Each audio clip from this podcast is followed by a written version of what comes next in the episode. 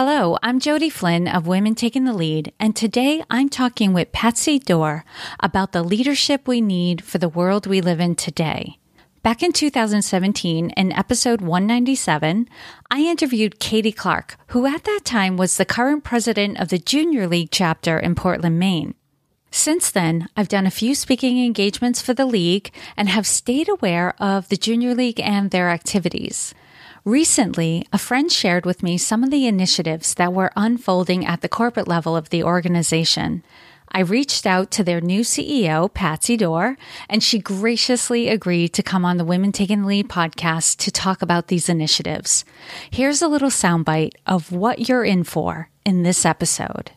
In order to be an effective leader, and this has definitely been an approach that, that I've taken in previous organizations and intend to do the same with the association, is that you need to integrate diversity, equity, inclusion into how you educate people overall. And so that if you're a leader, it's just expected that you will be one who's inclusive and who pays attention to diversity, right? It's just part of being a leader.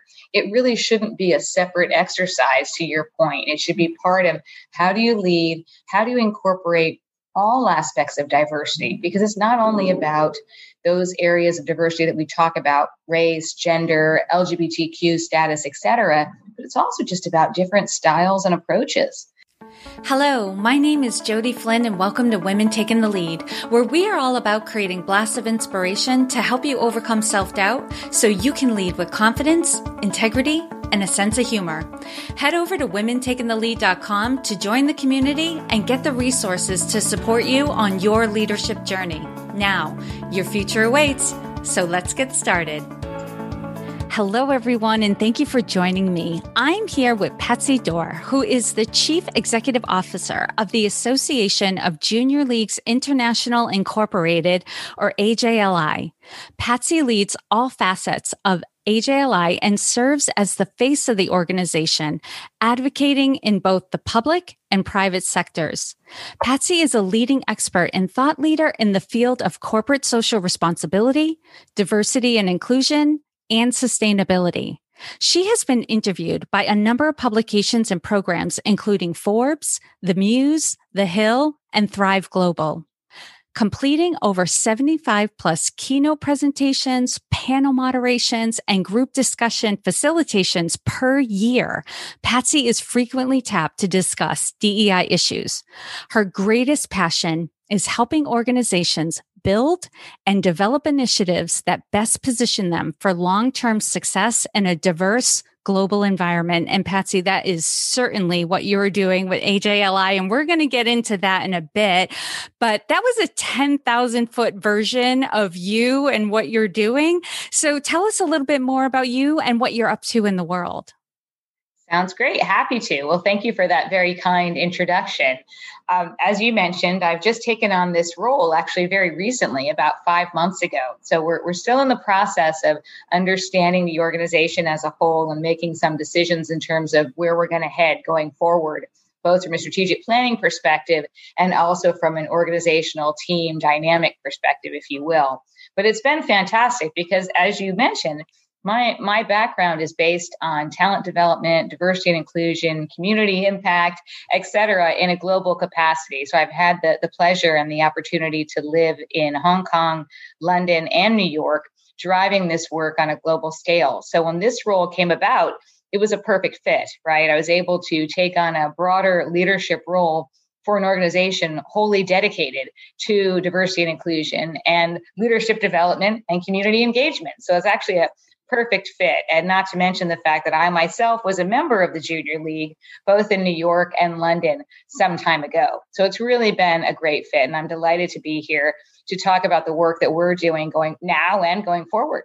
Yes. And congratulations on your promotion. I know a lot of my clients had been recently promoted, even if it's like within the last three years, some of them feel like this is still a recent promotion because there's a lot of work to do at the outset to get a lay of the land, you know, pick your priorities, gather up the resources, organize everybody and get going. But just from what I'm hearing from on the outside looking in, there's a lot getting done in a short amount of time. So congratulations to you. So tell me, um, you just brought it up. So let's go right there. Tell me about the work that the Association of Junior Leagues International is doing in the world. Sure, absolutely. Happy to. Um, so, we are an organization dedicated to training women and giving them leadership experiences in their communities. If I were to summarize it in a nutshell, we're 125,000 members in 295 junior leagues in four different countries. So primarily, primarily in the United States, but also in Canada, Mexico, and the UK. And at some point, we'll look to global expansion as well, which is near and dear to my heart, but something that we wish to do and hope to do to grow our membership in the future. But what we focus on is a couple different things. So, so first of all, leadership experiences, I would call it. And what that means is that we have an intensive and comprehensive curriculum in place to train and educate women as leaders in their communities, but also in all their work and their personal lives as well. So everything ranging from what it takes to run a business and a junior league as such, as well as how do you develop your own mindfulness, understand your strengths and weaknesses, things of that nature to apply both personally and professionally. The second piece of our work, which is the bulk of what we do, is really about community engagement and community impact. And so all of our women are volunteers and they're out there in their communities doing work, focusing on topics like hunger, poverty, literacy, basic needs, so many different things in all of their communities around the globe. And these women are dedicating a lot of time to these topics, which is which is fantastic. And the third piece of our work, which has become a priority in the past couple years, and certainly now, is diversity, equity, and inclusion. And that's really about building that out within the association. So across all of the junior leagues, our board, our team, et cetera, but also to have a voice in the community around diversity, equity, and inclusion. What does it mean to build an effective strategy in this area? What does it mean to be successful? How do you actually put accountability metrics in place? And all of those components of DE and I, which are so important in the world today, in society and business, and certainly in the nonprofit membership world. Okay, Patsy, let me unpack some of that. That's amazing. I love how there's this three pronged mission going on all at the same time, centering around your, your members and the training that they're getting. So one, I love that because yes, leadership skills, if you learn them in one area of life, they will translate across the board because a lot of it is the soft skills. And if you get better at things like, listening, asking good questions, summing things up, connecting with other people, that's going to make you even stronger at in your work life, in your family. So that is just an amazing thing. And and obviously with the podcast called Women Taking the Lead, I am all about women learning leadership skills, and that's amazing. But I would say, and that those are skills too that we can gain in a variety of ways. But the work in the community you really have to be trained to try to make an impact at a community level. That's not something easily done as an individual, right? You don't just pick up a book, read about, you know, community involvement and community impact and suddenly do that. Tell me a little bit more about the approach you take with your members on you know how because i know the work that you do has tremendous impacts within the communities that each of these chapters live within what's the approach there Great question. Yes, I, I, realize I shared a lot of information about where we're headed, but I just just so that you're you're aware, I love it. no, that's great to hear. We're we're excited, as you can hopefully tell. But certainly, we're also, and I should note this, we're we're in the process of developing a new strategic plan which means looking at our mission, vision, and all of our priorities. And that's why all of these topics are so rich and full of discussion as we speak, because we're in the middle of this process, which will take place over the next several months. So these three areas will remain key priorities, but there'll be even more, and we'll be drilling down into more of the detail as well as we move forward. Right. But to your question, around the community engagement piece, which is really the, the critical piece of what we do. So there are two aspects, I would say, if I were to summarize it. Number one, as we speak, we're working on an overall collective impact strategy. So, how do we understand what's going on across all of the 295 leagues that we have to really understand what those focus areas, because they do vary very much by community, as you mentioned, and I alluded to earlier. And so, what we're doing at the moment is piloting an initiative where we can get a sense of those organizations as well as to understand how we can sort of combine those topics without taking away the uniqueness of those communities in which our league volunteers serve. But to identify some core buckets, if you will, that can lead to us having a collective voice and be able to work as an association overall and speak to the work that we're doing in a more comprehensive, cohesive way. So that's happening as we speak. So, as you can tell, there's a lot of change and newness going on. But I will tell you that the organization has been around for 100 years. So, this is our centennial year. We're working towards our centennial celebration, which will take place in October. And I tell you that because Mary Harriman, who started the organization 100 years ago, was a pioneer in her own right. And she really started this whole concept of getting out in your communities. She was coming from a family who had the means to do so at the time. And she really went out there and said, I want to give back. And she started this history of the organization, which is so rich in terms of how we operate and why people join the Junior League. And so it started 100 years ago. And I tell you that because so much has changed and evolved over the years. But what has remained very common and core to what we do is how do we impact these communities? How do we measure our success? How do we do work that is relevant in New Orleans versus a New York versus a London or Mexico City? You know, making sure that we're on top of what those core issues are. And as I mentioned earlier, they honestly range from everything from literacy to basic needs to hunger, but also to getting out in the communities and, and, and doing some sort of partnering, if you will, to make sure that we have a voice or giving a voice to our communities and those people that are in need. And that's something that the Junior League or AJLI is very capable of doing based on our history and the resources that we have in terms of the size of our membership and the communities we operate in. Oh my gosh, that's incredible. A couple of thoughts on this one. And because in past episodes, I've gone through and explained the cycle of change. So even though the organization is 100 years old, there have, you have, are constantly in some phase of the cycle of change.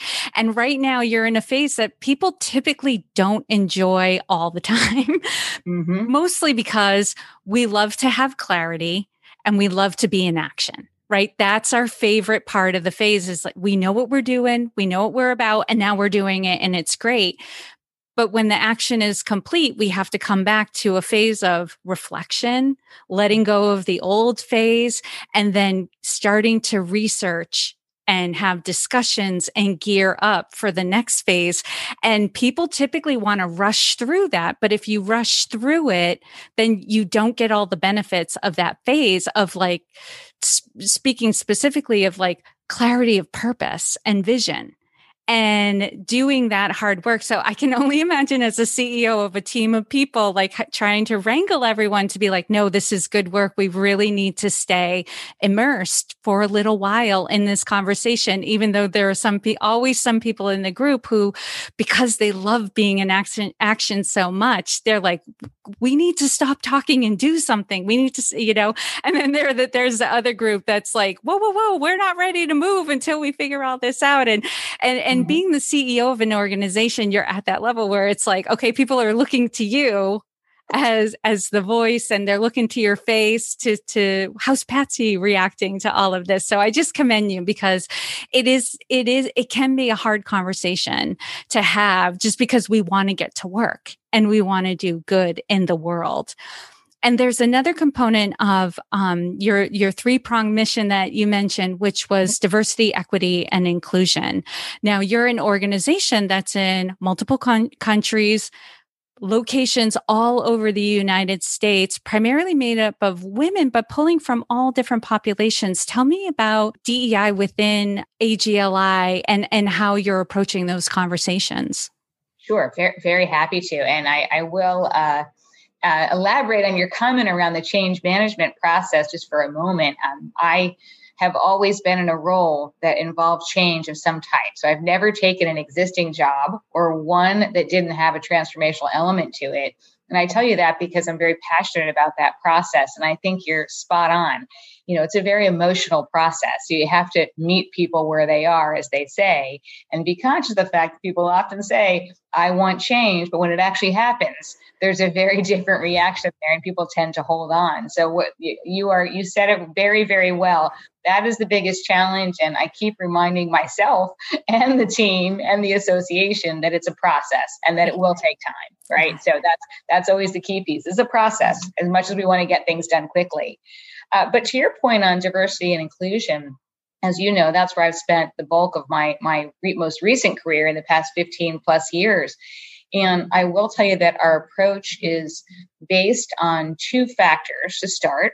You know, from an external perspective, outside the association, the demographics of the United States and the world are changing dramatically, right, in terms of diversity, uh, whether it's racial diversity, socioeconomic, cultural, or otherwise, the demographics are changing dramatically. And in order to remain relevant, which I think is a really key word for a hundred year old organization, we we need to be conscious of those demographics and really think about who is our potential member? Who is our existing member? And how do we engage them? And so i tell you that because that's really a big driver for our de and i strategy is that we want to build a culture of inclusion where everyone feels a sense of belonging right? So there's two parts to that equation. One is the diversity of our membership and potential membership and the other is the inclusive environment that we wish to create across the association. Again, where people feel a sense of belonging and they also feel that their voice is heard and respected.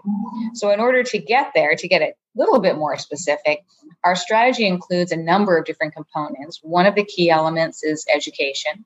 So, helping people understand why are we doing this, right? Why does it matter, uh, first of all? But then, secondly, what are the behaviors that we want to drive across the association that are aligned to our mission, vision, and values, but also allow us as part of that process to really demonstrate leadership, which is core to who we are, around diversity, equity, and inclusion. So, helping people have courageous conversations, civil discourse during very difficult times for our society, particularly around DNI, with some tragic events having taken place over the past year, which really are symbolic of hundreds of years, but are, are, are taking place in our society today and impacting us in an enormous way, no matter who you are. And so that education is really important. That's a big piece of our strategy. The other piece is alignment, Jody. So, aligning, as you mentioned, all of these 295 leagues in four different countries and all over the United States, where diversity looks very different state by state as well as it does globally, making sure that we have a centralized strategy, but also allowing those individual leagues, or enabling, I should say, those individual leagues the opportunity to do what suits them best, again, in their own community with their own challenges. But we do want to have that framework. So, as an initial first step, we've established a council which allows us to bring together league leadership, league members, board members, team members together, and people who are passionate about the topic to help us build out that strategy and to establish the accountability measures to make sure that we develop a strategy that's sustainable, measurable, and actually ultimately has the impact that we're looking to achieve. 100% and i'm hearing in, in, what you're saying and you've mentioned this before is balancing things on the global level or on the human level even to speak that there are things that we all have in common. So let's address those things but also balancing that with the needs in london are not going to be the same as the needs in mexico city. There are very unique experiences that women are having and communities are having you know in, in, in different geographical locations. And it's important to balance both of them to while on the one hand have something that's unified and at the other on the other hand that's flexible enough that the, the chapters can adapt that to their specific needs. And the other thing I was thinking while you were sharing about AJLI's strategy on all, the the pieces of your mission is I'm vastly interested in how organizations are helping women to get into senior leadership and not just get there, but thrive there, feel comfortable and confident getting there and being there. And the, the different parts of your mission really speak to what leaders are going to need in the future now and in the future and it's getting stronger. Like the, these abilities these understandings this knowledge these the skill set um it the, the the need for it is great. Absolutely. Um 100% i mean that is i think the need for leadership skills to your point is much more important and becoming more important. It's interesting. You, you mentioned the word soft skills earlier, which I think is absolutely appropriate. And it's definitely a term that's been used over the years to describe relationship, leadership, communication skills. But at this point in time, leadership skills are no longer soft or no longer considered soft, right? Because they're actually considered hard skills because they're equally, if not more important and some of the technical skills that you need to be successful in a leadership role. So that's a really important point. And to your earlier point as well around diversity, in order to be an effective leader, and this has definitely been an approach that, that I've taken in previous organizations and intend to do the same with the association, is that you need to integrate diversity, equity, inclusion into how you educate people overall. And so that if you're a leader, it's just expected that you will be one who's inclusive and who pays attention to diversity, right? It's just part of being a leader. It really shouldn't be a separate exercise to your point. It should be part of how do you lead? How do you incorporate all aspects of diversity? Because it's not only about those areas of diversity that we talk about race gender lgbtq status etc but it's also just about different styles and approaches and that's always been a factor of leadership development right but now it's even more important and then the second piece that's really emerging, as I'm sure you've heard others speak about, is really how do we lead in this new world, right? I mean, this this past year has been you know, in, incredibly uh, emotive. Uh, in so many words one could use. I almost don't want to go down that path, but I will say it's been such a year of change, and the world has has so many different things that have happened as a result. Us all being virtual. How do you lead a virtual team? So, how do you lead post COVID is going to be a big topic now, particularly as we enter this new phase in the pandemic. And also as leaders start to reflect on the past year and how they led their organizations and what are some of the things that we or they, us, have learned during this experience that we can take forward as leaders. And there's a lot, right? There's different ways of engaging people. People become more innovative in their approaches in that way. I hear this from the junior leagues all the time in terms of how they engage with their communities. It's a very different model now. So I think what it takes to be an effective leader is really going to evolve quite a bit and quite quickly over the next couple years. I'm taking that away, Patsy, especially the part where you said they're hard skills, they're tactical skills, and we need to stop thinking of them as something separate that we do as an add on in our leadership development and think of it as something that we take on intrinsically as leaders and just embody and exude you know, as we're interacting with people. Mm-hmm. Now, you pointed earlier to talking a little bit about your members who I'm wildly curious about because you have a big mission um, and you're doing some great things in the world. Tell me about the women that make up the members of AJLI and specifically, what do you hear them say was the reason why they were drawn to AJLI? So, of the 125,000 members over the years, the demographics have changed quite a bit. And so, we are more diverse, I think, than people who of years ago would have thought of the junior league in a certain context, uh, is no longer the case. And we are very forthright in our approach in terms of attracting and retaining more diverse individuals. But let's be honest, we have a lot of work to do. There, there's no doubt about that. But what's very interesting is that the community of women is is is a group of people, 98% of whom are working. And that used to not be the case years ago as well. So these women are volunteering their time outside of their full-time jobs. And it's a lot of time. There's no doubt about it. I mean, the, the commitment to the junior league is extensive. You can spend 20 plus hours, if not more, a week if you're in a leadership position, actually in meetings and doing community work, et cetera. So it's quite a commitment. And I tell you that because the people who are members are very passionate and very determined and extremely committed for that reason. And so you get a number of different people. And in fact, we just did some research very recently in the past couple months to really look at our membership base and understand our membership profile. And I'll tell you briefly that we have four general types of individuals that join the junior league. And it's hot off the press, by the way. Nice. We've got, um, yeah, it's pretty neat. We've got a stereotype, if you will, or, or grouping called Daniel the Deter- Danielle the Determined. And this is the individual who does 500,000 things, who has known about the league for many, many years, and just has always wanted to be a member.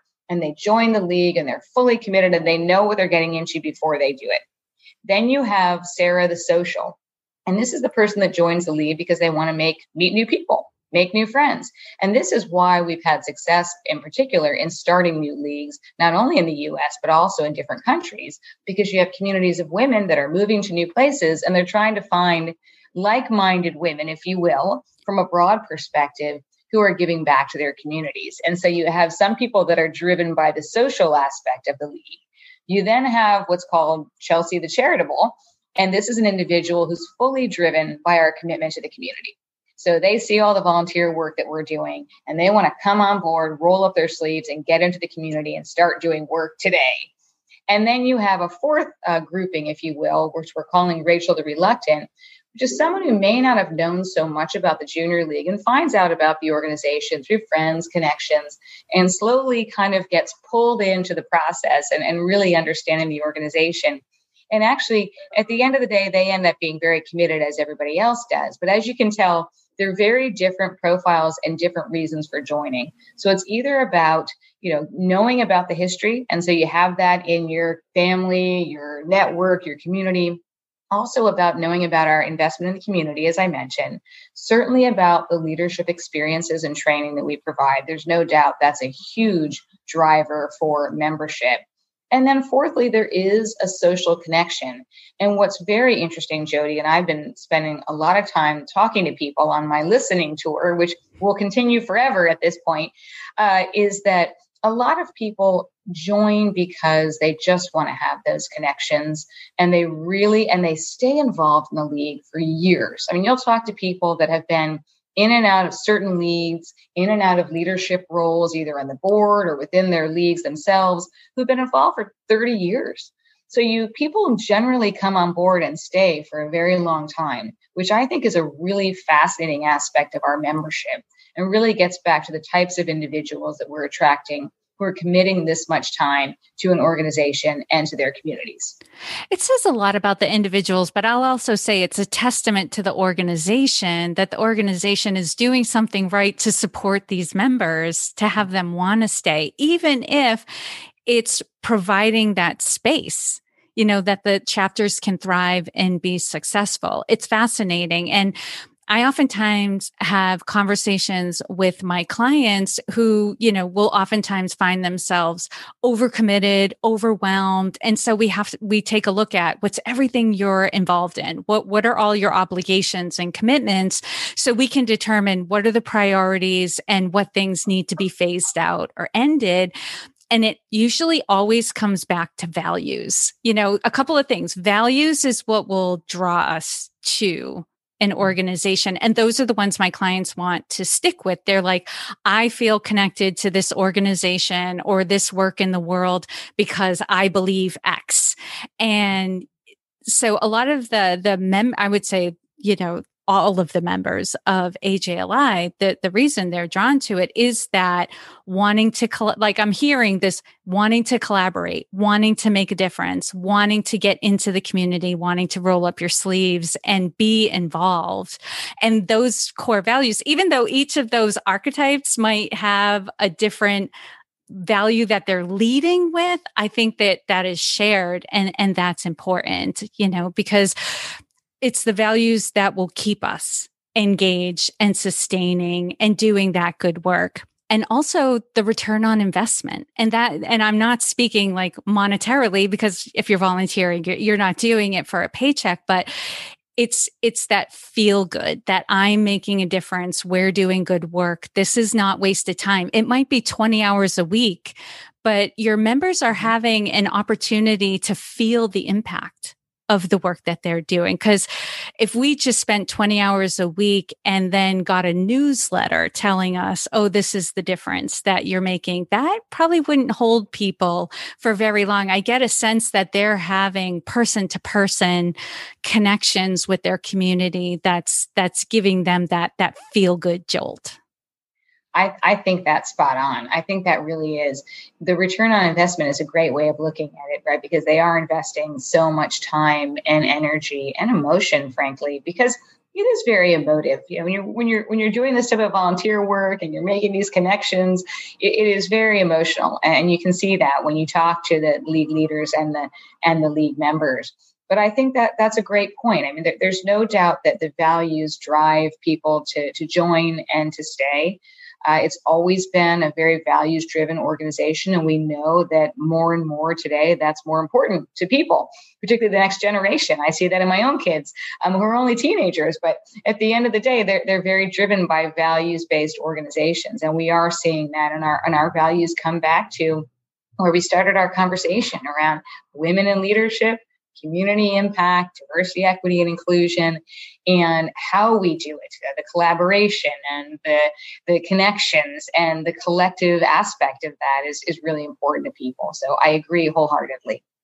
And Patsy, you also mentioned like you've done a lot of research. You've got some hot off the presses um, information on that. That speaks to initiatives around the members um, and supporting them. What is the what is the mission AJLI has in regards to its members? That's also a great question. So it's it's a, a big topic of discussion right now as we go through the strategic planning process, and that's part of the reason we have access to so much research because we wanted to make sure that we really understood our members and really are taking a member centric approach, right? Because at the end of the day, that's why we exist because of our members and the work that they're doing. And we want to make sure that there's a value add to being part of the association. So, so what is that value add at the moment? It gets back to the, the collective aspect in terms of learning, development, and again, getting back to engaging in our communities, which I know I've said many times, but it really is the heart of what we do. And so, what we're doing is providing them that collective opportunity, access, if you will, education and development, and connections. That's how I look at it. At the same time, though, at a more tactical level, we're also providing them with tools and resources that they need to be successful, right? So, in addition to the training, you know, how do you answer question X coming from league member Y that might be difficult? So, we want to make sure that we have access to all those types of resources. And also, the final point I would add on that is that what we try to do as an association is to provide as many opportunities as possible for league leaders and league members to connect with one another across the leagues so that we're giving them the opportunity to share best practices and find different ways of doing things and, and have people be able to share their stories and their successes so others can learn from them. That's amazing. And I'm sure there are plenty of women listening right now who have gotten curious about the junior league and want to find out more about if there's a chapter in their local area, how can they get involved? Where would you send them so they could get more information on that? Well, I hope that is the case, Jody. We'd love for people to pay attention to the junior league and to join as they see fit. fit. Um, the best place to go is to our website. So the AJLI.org website and, and to look up the different junior leagues in their communities, in your communities, for those of you who are listening, to have the opportunity to see where they're based. Uh, there's, as I mentioned, 295 leagues. So there's a good chance there's one close to many of your listeners, if not all and really start there and then start talking to people in your community as well to see if there are people that are members so you can learn a bit more in terms of what that experience is all about. Yes, and I'm sure that I've seen it myself on LinkedIn. People are pretty loud and proud if they're a member of the junior league. They're they're sharing, they're posting, they've got it in their profile, so they're probably not hard to identify with a simple search. And Patsy, how do those listening connect with you? Where can they find you? Sure. Um, they they can find me on LinkedIn. I'm on, I'm on LinkedIn quite a bit, uh, so that's always a possibility. It's Patsy Doerr, D O E R R, or certainly through the Junior League website. Uh, you can reach me via my email, which is which would be great. I'm very happy to have a conversation and talk about what we're doing.